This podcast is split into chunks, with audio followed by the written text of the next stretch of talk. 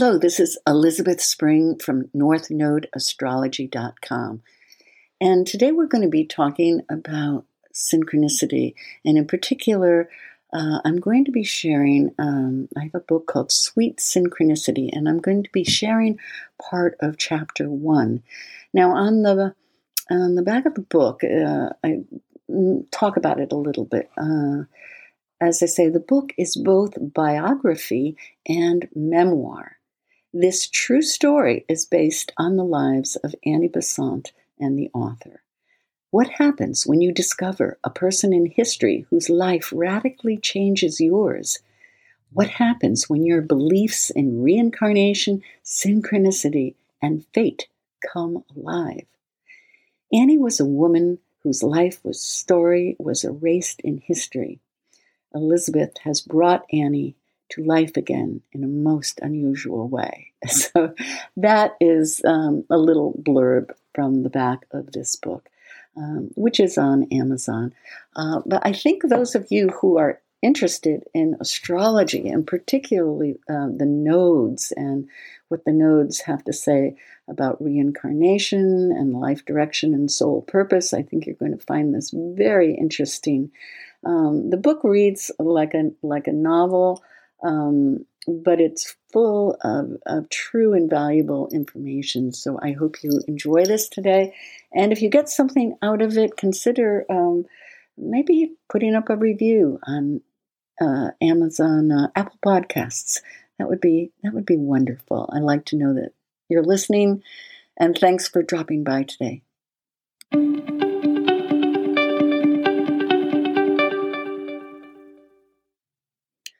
Chapter 1 Finding Annie. It was a crisp October day in the upscale bucolic village of Litchfield, Connecticut. I was visiting my 75 year old mother when, on an afternoon outing, we stumbled upon the kind of bookstore that barely exists anymore. Wooden beams framed the small, cluttered interior of the room, overflowing with books, and a wood stove warmed the chilled air. I felt excited. Maybe there would be something here for me. I would have checked out the astrology section first, but instead bumped into a table over which hovered a curious sign People Forgotten in History. And there she was, a woman staring from the cover of a book directly into my eyes.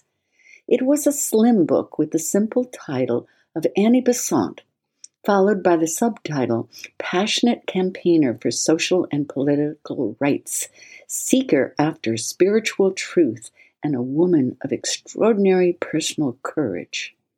I looked at her face, young, earnest, intense, with dark eyes set between high cheekbones and framed with short, curly brown hair. But it was her direct stare that defied any attempt to return her to the slush pile of books on the table. So Annie came home with me that day, and after dinner I returned to my childhood bedroom and began to read. It wasn't until dawn that I finally put the book down, finished and mesmerized her story captured me, not just her struggles and defeats, but something about who she was was so like me, although her life was so large and mine so hmm. small. Could this be just coincidence and serendipity? It felt as if there was instead a sweet synchronicity resonating between us. The next morning, my words were a torrent of jagged emotion as I tried to tell my mother about Annie.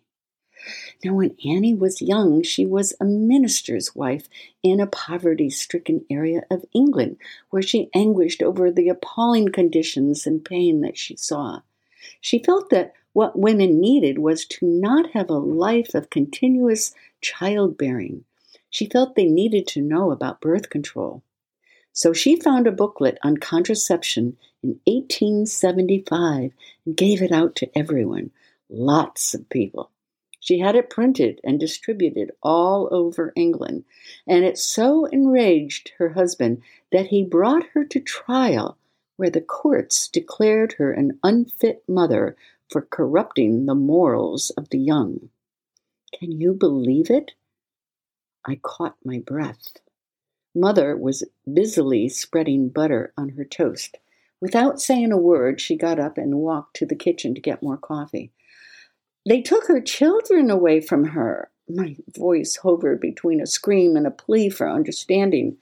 I took a deep breath and lowered my voice to a rational level.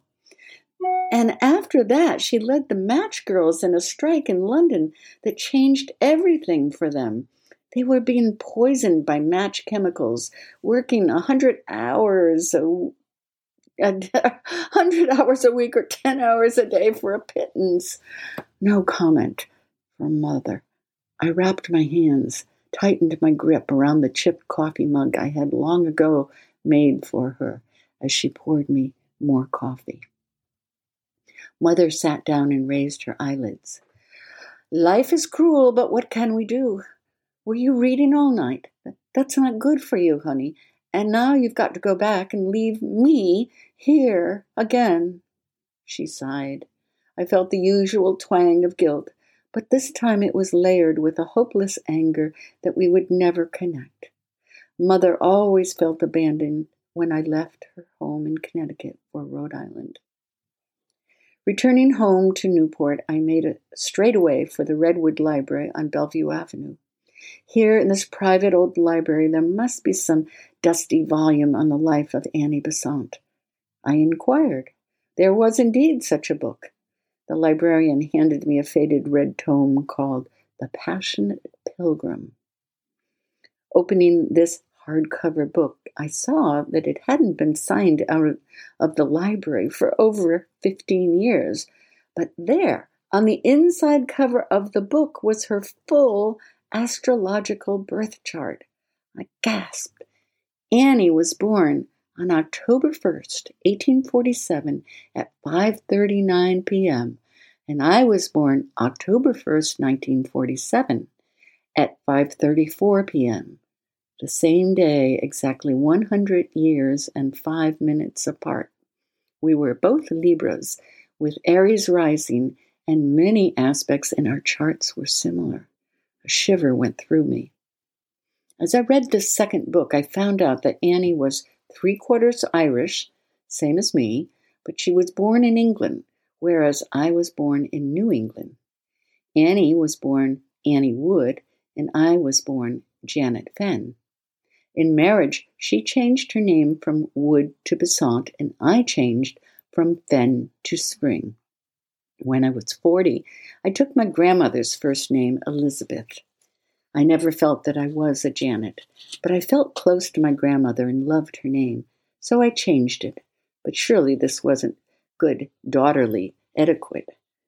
I was a wife and a mother like Annie. I was a woman with a strong Irish temper that came out in passionate letters to the editor and in marches for civil rights and equal rights amendment. I was not too different from many people of my generation, but Annie was a much more outrageous public woman in her time. She was consistently on the front page of the London Times for her aggravating attacks on British society. How dare she challenge their sex lives with birth control information and their businesses with labor strikes for, uh, for women? How dare she challenge the morality of the British hold on India, ultimately taking sides with the Indians till she became president of their National Congress. And most outrageous of all, how dare she adopt a sickly Indian boy named Krishnamurti and raise him to become what the newspapers called him to be a messiah. Why had I never heard of this woman who challenged history in England and India? Was her story simply too outrageous for people to follow past her early social reforming years in London? Annie's life as a radical reformer was understandable. In fact, the BBC created a television series on her life that ended with those radical years in England but they stopped telling the story of her life when she became 40 years old. Was the second half of her life neglected or erased because it was too hard for most people to understand? I think so. My life would change radically when I was around the age of 40, the same age as Annie was when she wrote her first autobiography, something many people do towards the end of their life, not the middle. But there was a radical break in her life at that point, and in her autobiography, she began with a reflection on her horoscope and a small digression on the value of astrology. Being an astrologer myself, I knew two things. One, that even mentioning astrology was unusual for a woman who was born in 1847 and died in 1933. Unusual because astrology wasn't at all popular or accepted then. And two, that around the age of 40 is the astrological time of what is called the Uranus opposition, a time when most people make radical life changes. So it was not un- unusual for a change to occur in both of us then, but more interesting that we both became increasingly fascinated by astrology and spirituality at that same point in life. I pored over Annie's chart and my own. I'm a professional astrologer who accepts the influences of reincarnation on the chart and the theories of Carl Jung, particularly on synchronicity or meaningful coincidences. As I looked at the charts, I noticed there were differences, but many similarities, aside from the fact that we were both Libras. My astrological niche is about the north and south nodes in the birth chart. These are the places where the reincarnational life story and life lessons interact, and this is where I caught my breath again. Annie's north node pierced through my sun sign like an arrow. Let me explain a little to those who may be interested in astrology. I recently wrote a book called North Node Astrology Rediscovering Your Life Direction and Soul Purpose. The North Node, like a North Star, guides us to where the soul wants to go and the experiences it wants to have or move towards, while the South Node represents what we want to move away from, our old karmic patterns best left behind. What was most compelling about comparing our charts was that we appeared to have a soul connection, regardless of the time we each lived in and regardless of the outer facts of our lives. Annie's North Node, the direction where the soul wants to move towards, conjoined or pierced my Libra sun sign, meaning that something about who I am might echo a soul wish of hers. It could be as simple as having a simpler, more peaceful life, because I have my North Node in the sign that longs for serenity, Taurus.